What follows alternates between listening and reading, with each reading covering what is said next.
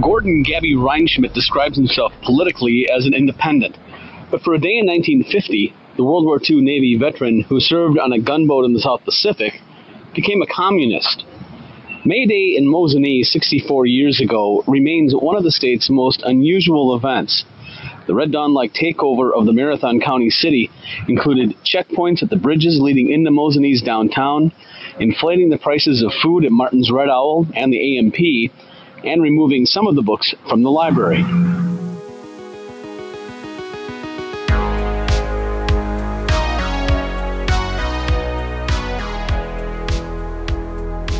Welcome, everyone, to a special episode of Wetwired. Today, we're honoring May Day. This is Sean Ondas. And this is Julian Paul Butt. This is a very, very special day uh, where all of the Antifa generals come crawling out of their holes, and we get to see if it's in fact going to be a long or a short struggle. Six more decades of worker oppression? Before we get to uh, the rest of the episode, though, we have some Mayday news. First off, the thing that I'm sure everybody has seen, we're going to talk about it because it has everything to do with the date. In Paris, the ongoing protests over Macron's extremely unpopular pension reform law. That's the law which, among other changes, raises the retirement age from 62 to 64 and was passed in April after weeks of nationwide protests. And those are the, you know, you saw the Paris reenacting the uh, the burning house meme with all the people eating at the restaurant and there's literally a car on fire about 20 feet away. Another day in Paris. To make this happen, Macron pulled a move that allowed him to bypass one of the houses of the parliament because he was pretty sure that this legislation wouldn't ever get passed. So he was able to just slide right around it using a, a pretty obscure rule that hasn't, I don't think it's been invoked since Charles de Gaulle. This obviously completely incensed a huge number of French citizens. So today, hundreds of thousands came out for the largest May Day protest in decades.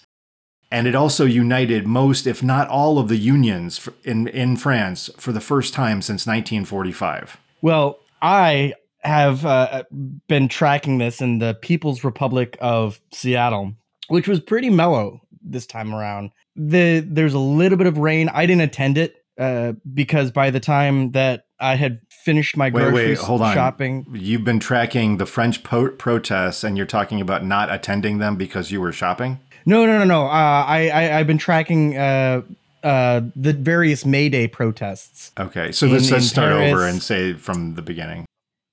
Here in the People's Republic of. oh my god, not the not the lame joke part.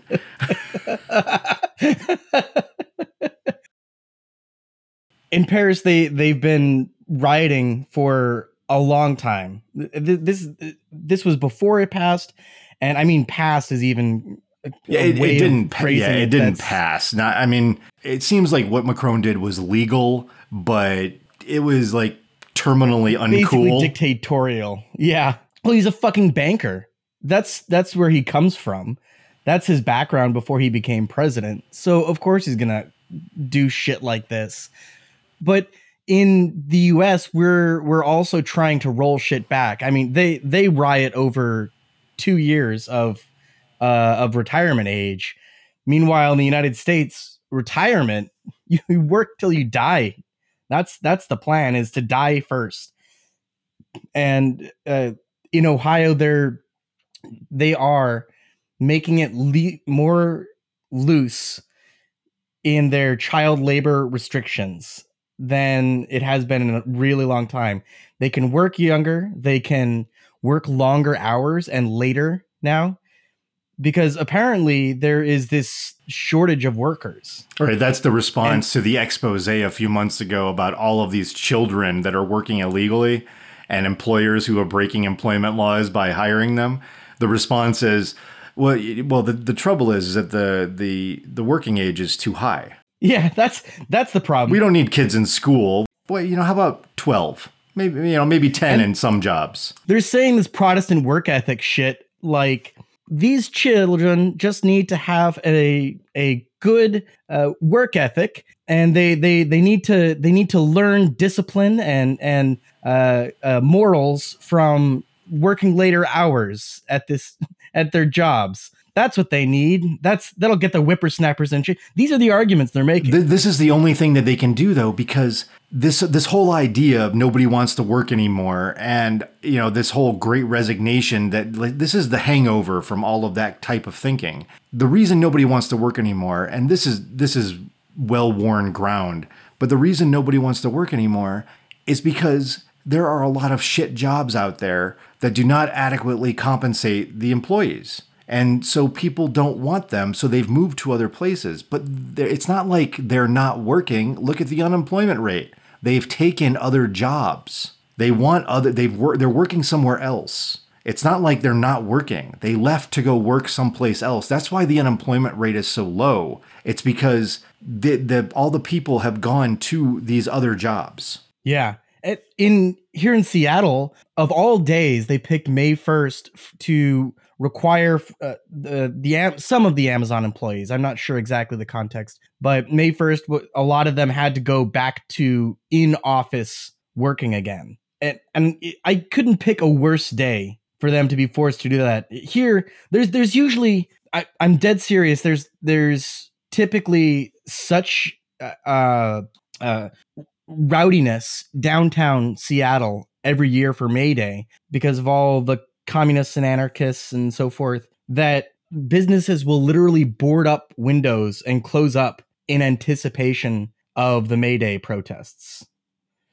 From all, I, I it, it, they seem to be. I didn't attend, but what I they seem to have been pretty mellow in Seattle this year. But previous years, plenty of smash windows and, and things like that for May Day celebrations. Not so mellow in Paris not so mellow in Paris. I, they, I can't. They know how to party. I can't imagine Macron gets reelected after this. I mean, so There's what's no this guy's end game? I mean, he must. He must.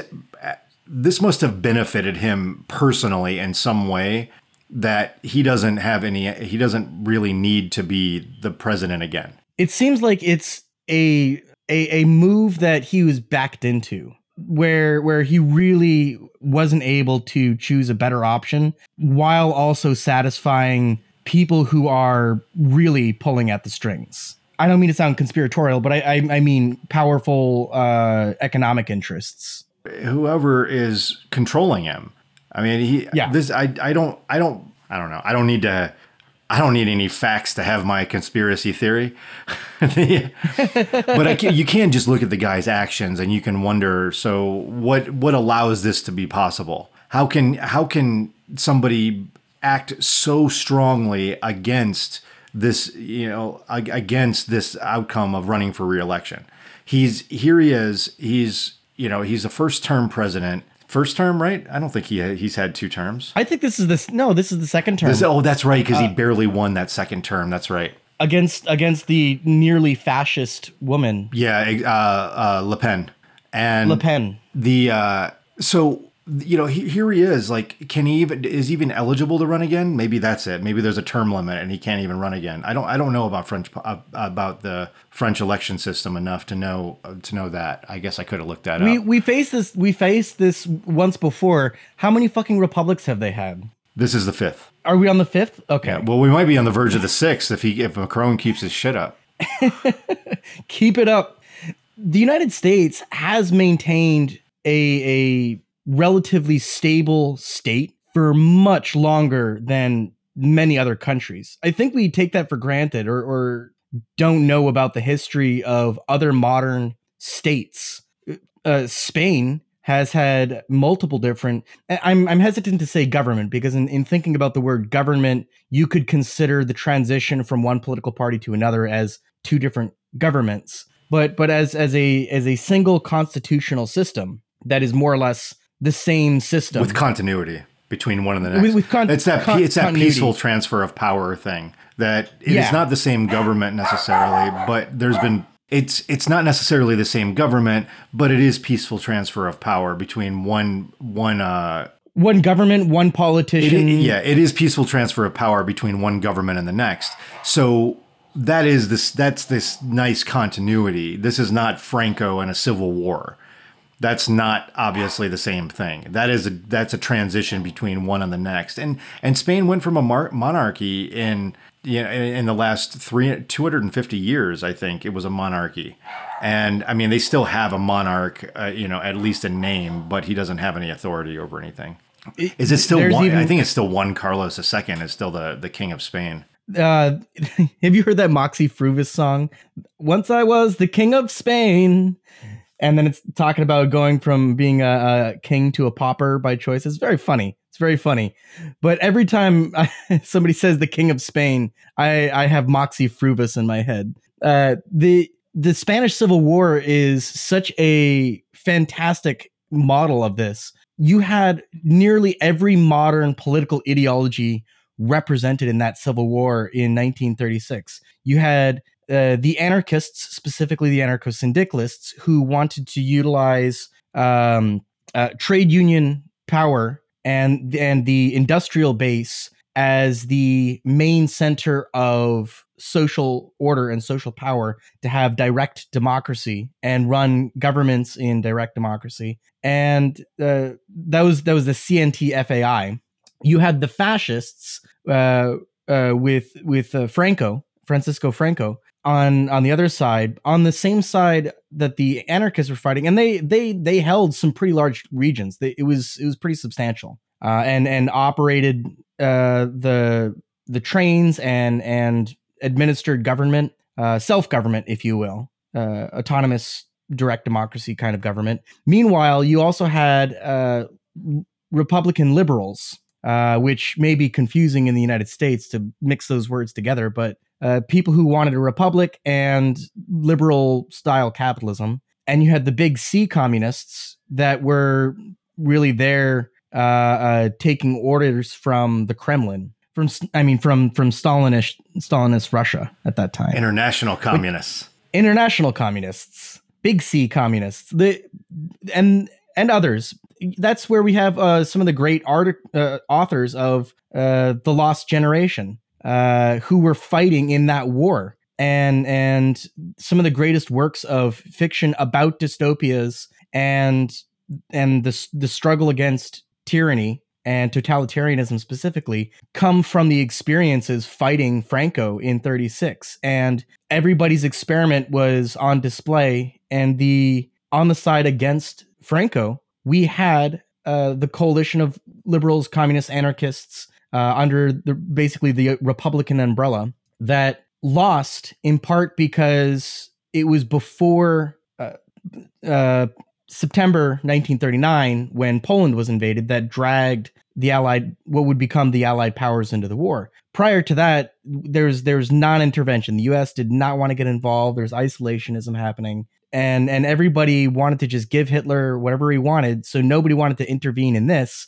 Meanwhile Hitler and Italy had no problem intervening. They were sending arms they were they were sent Italy was sending troops to help the Franco-fascists and they won. They, it was a fascist government uh, for decades after that. And we we forget because they were officially neutral but the, some of the fascists won World War II and we just kind of skirt right by that one more note about Paris. I, I don't.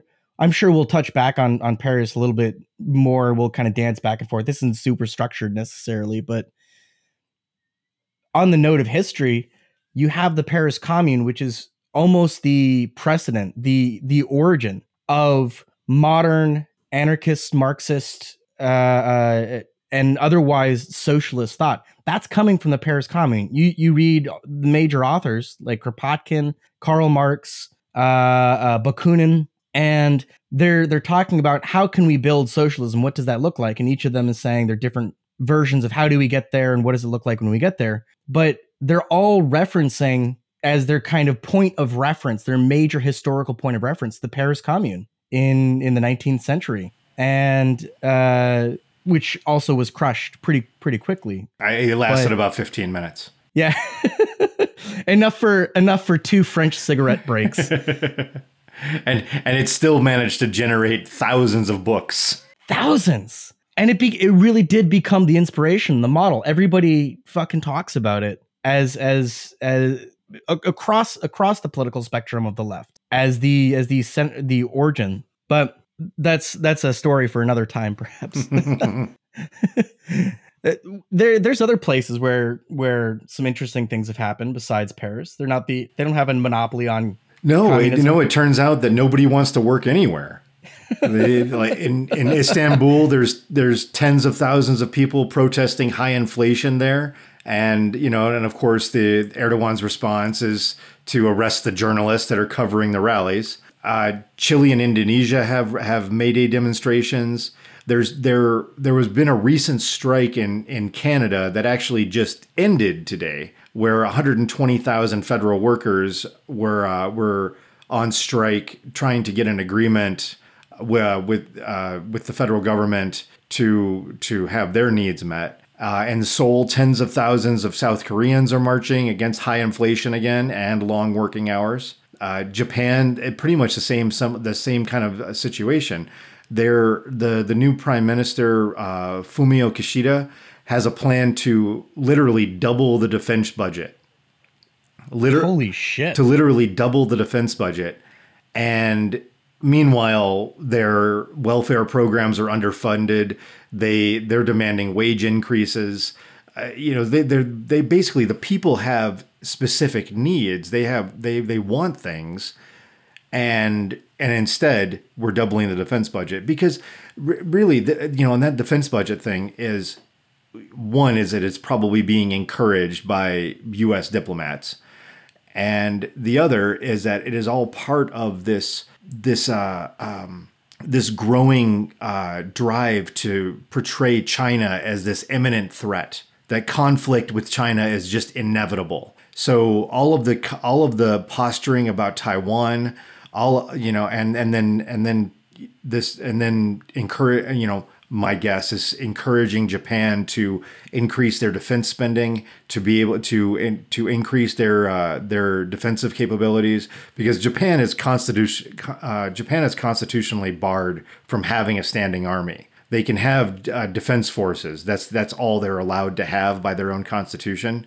because the U.S. basically wrote their constitution after World War II, and the, so unless they change that, then they're still using the same document that the U.S. helped write at the end of World War II. there's there's a good there's another government that's not or state structure that's that's uh, a constitution. Let's call it a constitution. It's not even 100 years old. Yeah, and that's and Not that, even that's what years old. yeah, it's exactly the same thing. That's what exactly we were talking about about how you can have a transfer of power and then you can have a transfer of power, and in this and in this particular case, you had this empire of Japan that catastrophically ended at the end of World War, marking the end of World War II, and then this new government, this new nation of Japan that emerged from all of that wreckage. and in part the uh, uh, the U.S. government at the time recognized that it would be much more stable uh, to and and and manageable for the United States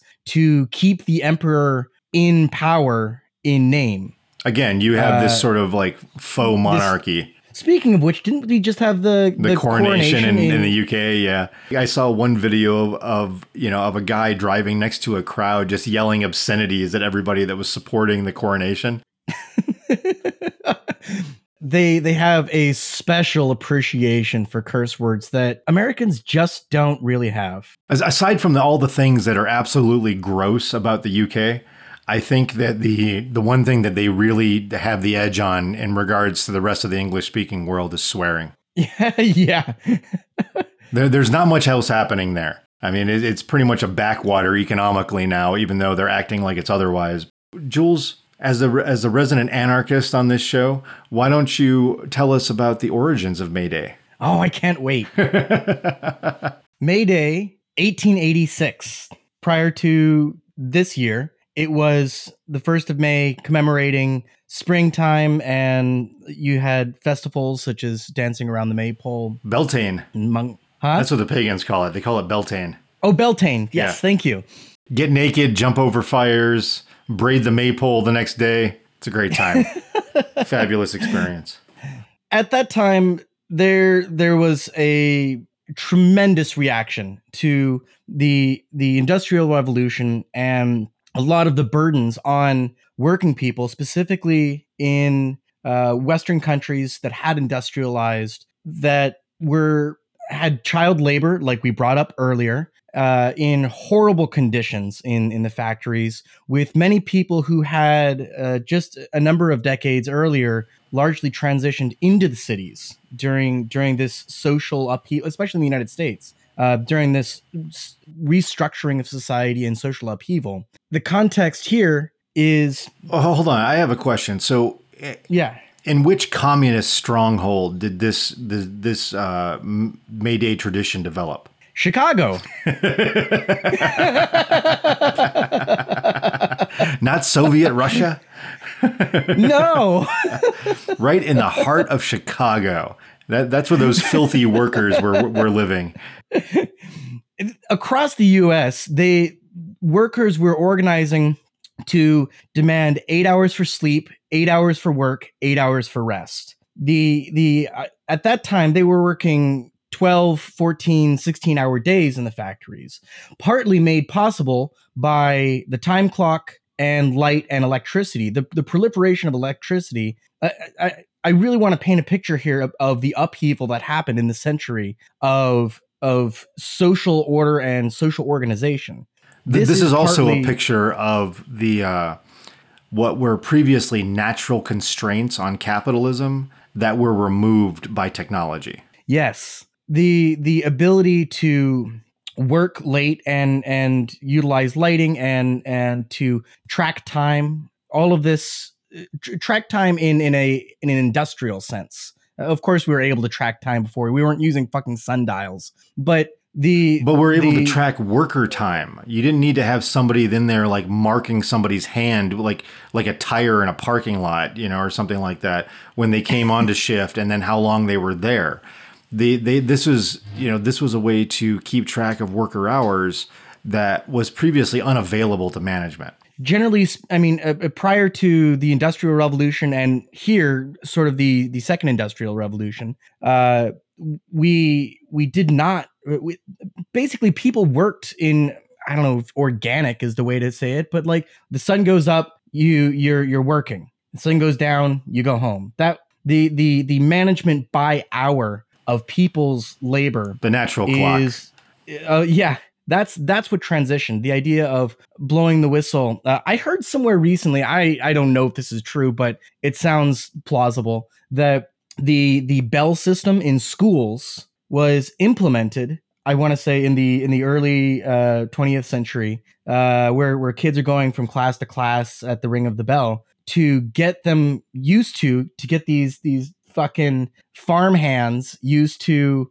uh, working by the clock and work, working by the whistle so that by the time they get to the factory, they're already used to it. And uh, I think some industrialist was complaining that that they didn't know what to do with with with the whistle once they got out of out of school. I don't know if it's true, but at face value, I don't buy it. It seems like more like commentary about the effect of those things, or the like. I don't I don't buy that there's necessarily a direct relationship between those. But yeah, you know, stranger shit has happened. So if hey, why ruin a good story with the truth? Somebody some, somebody look it up and you know educate us.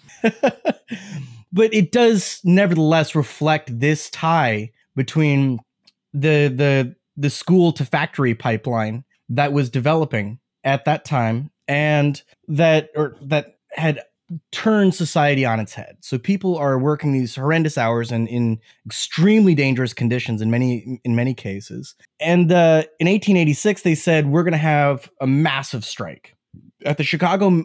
Uh, and this is this this was national. This was across the U.S. Um, labor unions had had agreed to this. It was largely led by uh, socialists and anarchists and Marxists. So that's an important distinction. And when I say socialists here, uh, I just mean not one of the other two denominations. But if you want to get nitpicky about words, uh, socialist is, by the definition I usually use it, a broader umbrella that includes all of the above, uh, meaning democratic control of the means of production as the end goal. So that's for terminology's sake. The the strike was massive in specific in Chicago in the McCormick Works factory, the the strike there there was uh, a conflict and police shot some of the strikers. in the 1800s, all the way through even the 20s and 30s, frankly, I mean, even uh, uh, uh, going on into the 40s, it was very common for the police to be shooting strikers.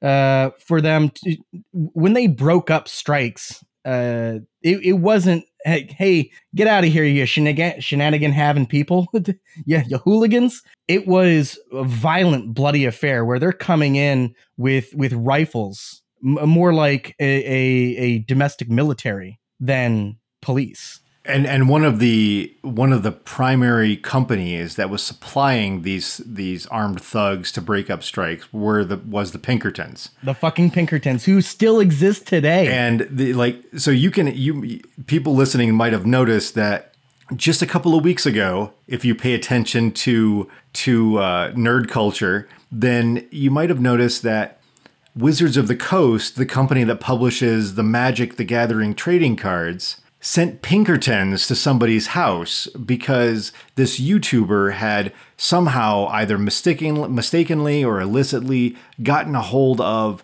cards that had not yet been publicly released and had done an unboxing video about them. Wizards of the Coast sent actual goddamn Pinkertons to this guy's house to recover the cards. yeah. yeah. So the, Pinker- so the Pinkertons are still around. They're not doing much strike breaking these days, but they're still thugs for hire and specifically against labor. They there's they're still in that racket. The McCormick Works factory uh, uh, murder of the strikers by police was then commemorated in a protest a couple of days later. That was in Haymarket Square in Chicago. In Haymarket Square, uh, the police it, it was just wrapping up. It was it was starting to rain out a little bit. This is in 1886, right? This is in 1886 uh, and uh, we and it, it was just it, they were basically already about to call it a day. The last speaker was on. I, I forget who was speaking at, at that exact moment when the police came in. They said, "Everybody disperse, get out of here." And in this, somebody we don't know who threw a bomb into the line of police. Uh, a few were injured, one was killed, and it was the the excuse that they needed to round up all of the top anarchists in in Chicago who were leading strikes, who were leading protests, and even though nobody knows who who threw the bomb, they used this as the their uh, uh, their blank check to finally get these motherfuckers. I think top anarchist and, should be your new Twitter handle. top anarchist. Uh, these these were huge people at the time. August Spies, which is kind of a funny name for for an anarchist. Uh, Albert Parsons, Samuel it's Fielden. pronounced Spies. that makes so much. No, no, right, I'm I'm joking. It's oh. it's Frankenstein. what hump? I I would totally believe it. I've only ever read it, so I I have no idea.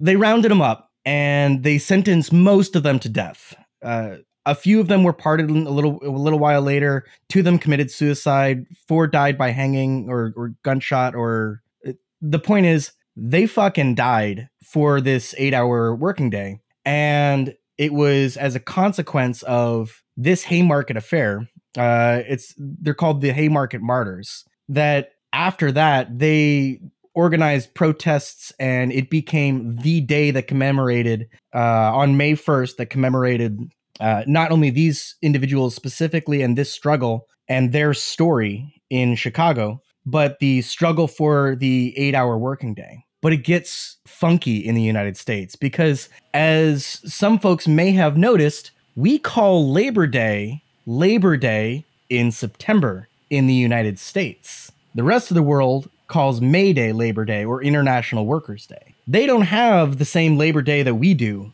and that is very much on purpose. Oh, absolutely. it's like, uh, you know, in ancient history, they there, there's a reason why there's no tomb of Alexander the Great because the people at the time decided to hide it. Uh, there's there's a reason why Hitler's body was never discovered uh, there, there's also a reason why Osama bin Laden's body was supposedly dumped at sea. If you're going to believe the U.S. military, because you didn't want to give them. It's it's it's actually in a huge warehouse where they keep the Ark of the Covenant. Yeah.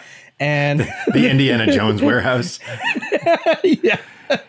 because they didn't want to they don't want to give people a place to congregate they don't want to give they don't want to uh, create a focal point and in this case they don't want to create a focal point on the calendar and because of all these events surrounding this day specifically in the US I think that's almost undoubtedly what motivated President Cleveland to move Labor Day to September It was him and the uh, labor union called the Knights of Labor.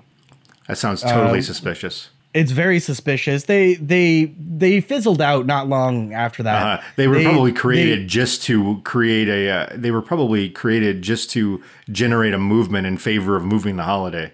I mean, honestly, they they were liberal reformist style labor union. They did not like the association with the more revolutionary left, and uh, that's why they were on board with that idea. So they, like Grover Cleveland, didn't didn't like these Marxists and anarchists and, and the rest of the lot uh, commemorating this, and so they wanted to erase history. They said it. They're like they said it explicitly that they they did not want this to be remembered. Officially in the United States, you can see it on some calendars. May first is officially Law Day, and uh, and on top of it, in Haymarket Square, there's this. Um, uh, I don't know if it's still there, but there there was this uh, uh, statue commemorating the police who died in Haymarket Square, and it was bombed in I want to say late six, like sixty eight or early seventies. I want to say sixty eight. Uh, around that time period by the Weatherman Underground,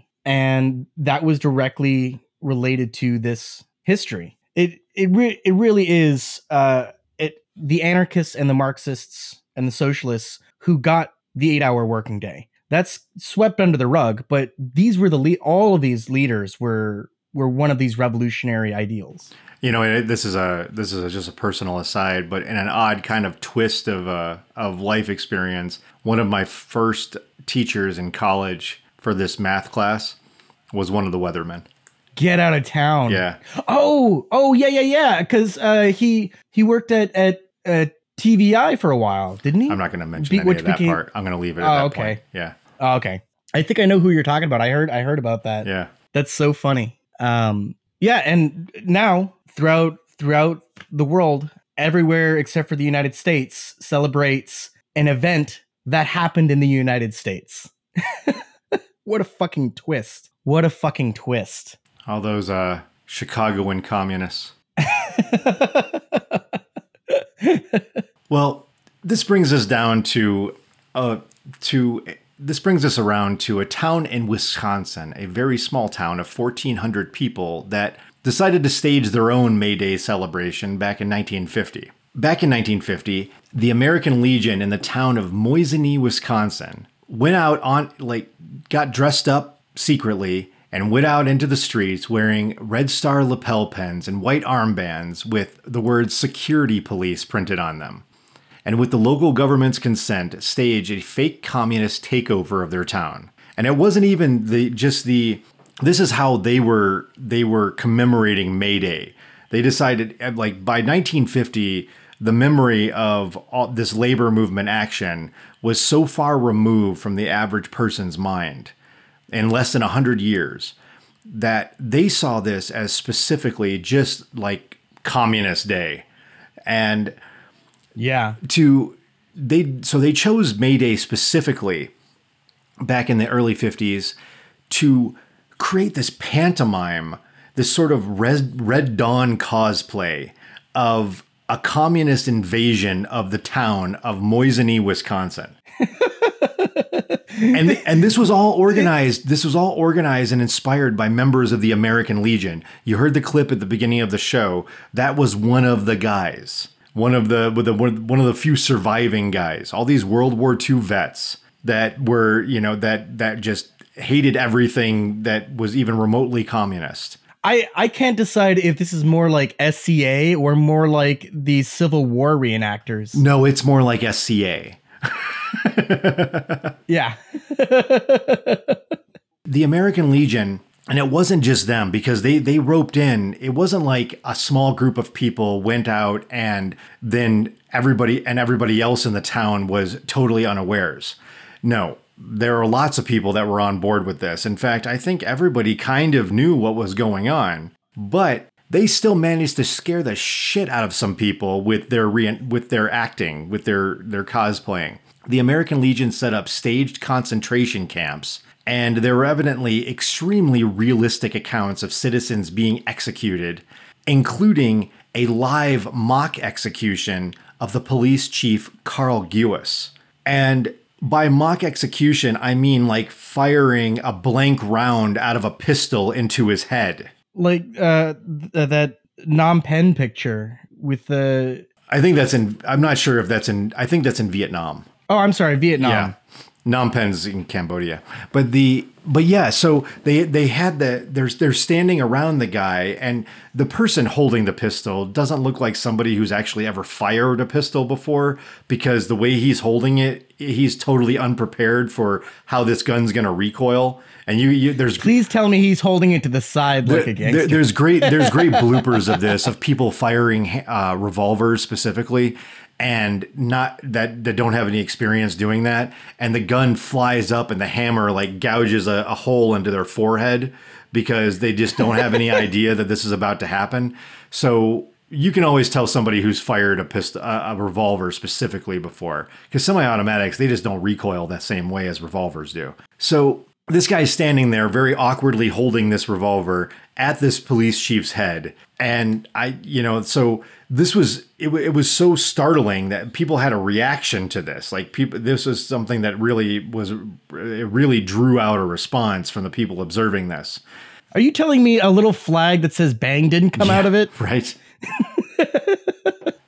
And not terribly coincidentally uh, or not terribly coincidentally this that all this play acting was cooked up by a world war ii vet named john decker. Just a few just a few months after U.S. Senator Joe McCarthy gave his famous speech warning about enemies from within the government, specifically the State Department. So, you know, so McCarthy gives this speech in uh, West Virginia, I think, uh, also in 1950, and where he starts all this hand wringing about how many communists there were before World War II compared to how many I mean, he didn't use the word capitalist, but he's you know he's talking about like you know how many people were in democracies, as if you can't have both. You know the and the and but you know that that was the way the lines were drawn. We you know where the economic system gets contrasted against the political arrangement. The but the but he, he has all this hand wringing of that. There you know there's so many there were so many communists before World War II, and now there's eight times as many, but there's only three times as many democratically, you know, democratic uh, democracies in the world. And then he makes this giant claim, which is totally without any kind of basis in reality, that the U.S. State Department is absolutely infested with communists. And his examples for this include, and he's the one to root him out. And, and and his examples to back all that up during this speech were like three people that were were found out to be like funneling secrets to Russia out of yeah. you know out of tens of 20s 30s of thousands of people that are employed by the state department there were like 3 this is from a piece by Brett Rosenberg the pageant began with a communist combat team of costume volunteers arresting the mayor and chief of police at their homes and placing local clergy and businesses, business leaders in a concentration camp. The organizing committee issued ration cards and entry and exit passes, erecting roadblocks and questioning those who came through. Local businesses got in on the action too. The movie theater play, played reels, played propaganda reels, and merchants raised their prices served only Russian fare. So, so what, borscht? I can't even imagine in the 1950s that what what do people even know about Russian food? I can't. I, I, can't even imagine. It cold like a Soviet winter. I, I, I don't even know what they would serve. It's like borscht and vodka. Those are probably the only two things they could imagine as far as what Russians ate. it's it's uh Cheerios with vodka instead of milk. That's what they eat. The movie theater played propaganda reels, and merchants raised their prices, served only Russian fare, or otherwise made market transactions a nuisance. That that part is not described exactly. How did they make market transactions a nuisance? You gotta you gotta swipe your credit card a whole bunch of times, and then they say, "Oh, do you have a chip?" Uh, and then you say, "Oh, yes, I have a chip." Well, go ahead and insert that. You know, if they wanted to make this realistic and really play into a stereotype, they would have just cleared the shelves and had like one loaf of bread. That would have been the stereotype. with just a couple of pocks of mold starting to sprout. Three cans of creamed corn that are already expanding because they've gone bad.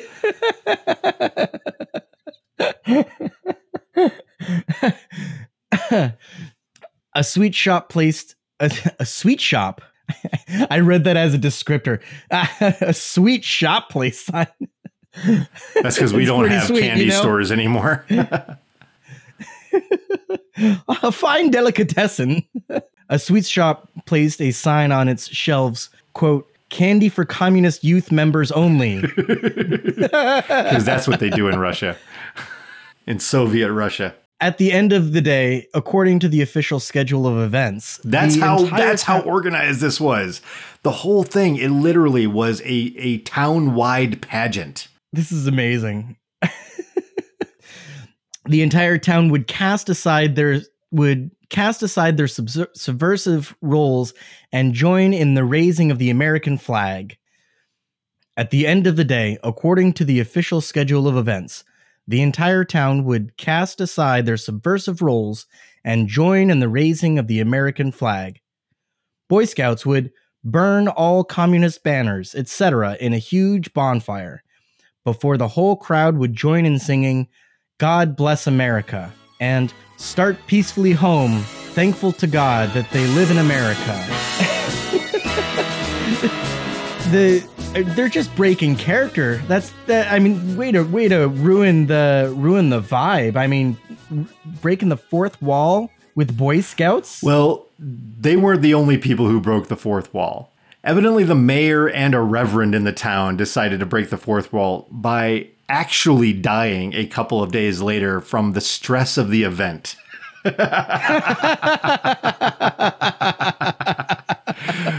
Th- this is an event which, at the time, Life magazine called Mosinee's most exciting day since the business district burned in 1910.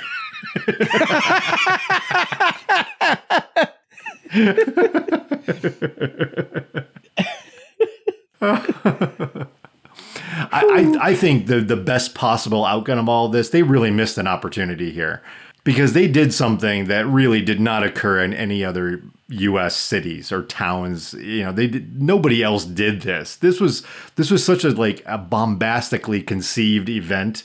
They they really missed the chance to turn this into a tradition for this town because it would have been a just a tourism generator for decades. And it would have it would have continued to be hilarious more hilarious after the the cold war and the the uh, uh the the red panic the red scare were were all wrapped up i mean moving into the 90s oh, I know how kitschy would that be I know if everybody got everybody in Mosinee got back together every year to reenact all of these events, including the death of the mayor and the reverend a couple of days later, then I, it, it would be it like would be kind of so- like a uh, like a Midwest uh, Oberammergau, you know, like the town in Germany that does the Passion play every year, and they've done it for like Yeah. six hundred years or something like that. I was thinking of of the Netflix documentary Wednesday, where where the town uh, reenacts this pilgrim and and and burning witches thing. Documentary Wednesday. Have you what? No, no, no. Wednesday on on Netflix, not documentary. Uh, the Wednesday series. you said documentary? Did I say documentary? you know the the Wednesday Addams story. All events are entirely real. Well, I, I think that sounds pretty good for this episode. Jules, do you have anything else? No, I I'm just gonna go uh, crawl back into my Antifa and ah, these people are getting me to say it like them. It's Antifa. It's Antifa. I'm gonna crawl back into my Antifa lair and uh, I'll emerge in six weeks. when uh when when la- For the- for- when labor finally has the things that they that they want. Well, thank you for listening to another episode of Wetwired. If you'd like to help support the show and help us make more episodes like this, I, I mean, if you want to help us make more episodes like this,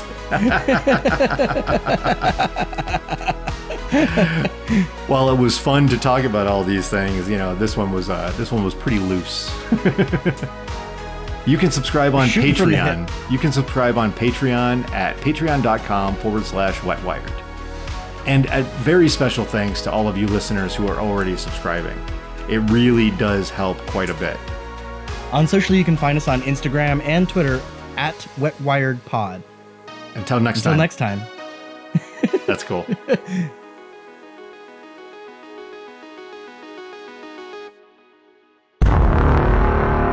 Convenient. I hope it'll be soon. Mr. Cole, what is the exact number of communists or subversives that are loose today in these defense plans? The exact number that is loose, sir? Yes, sir. I don't know. How, roughly how many? I can only tell you, sir, what we know about. Well, that's 130, is that right?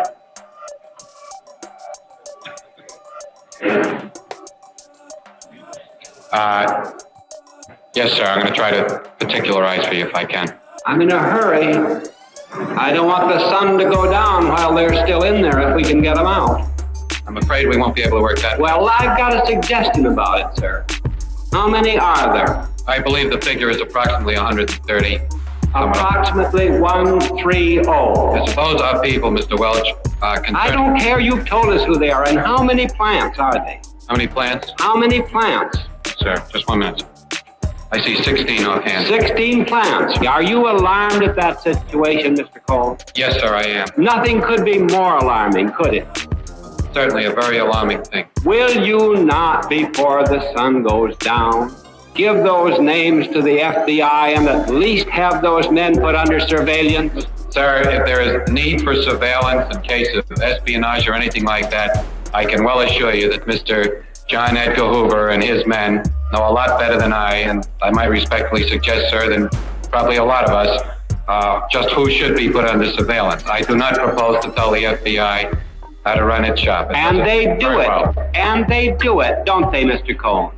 When the need arises, of course. Then they've got the whole 130, have they, Mr. Cole? I am sure of it, sir, and a lot Well, more. then what's all the excitement about if J. Edgar Hoover is on the job chasing these 130 communists?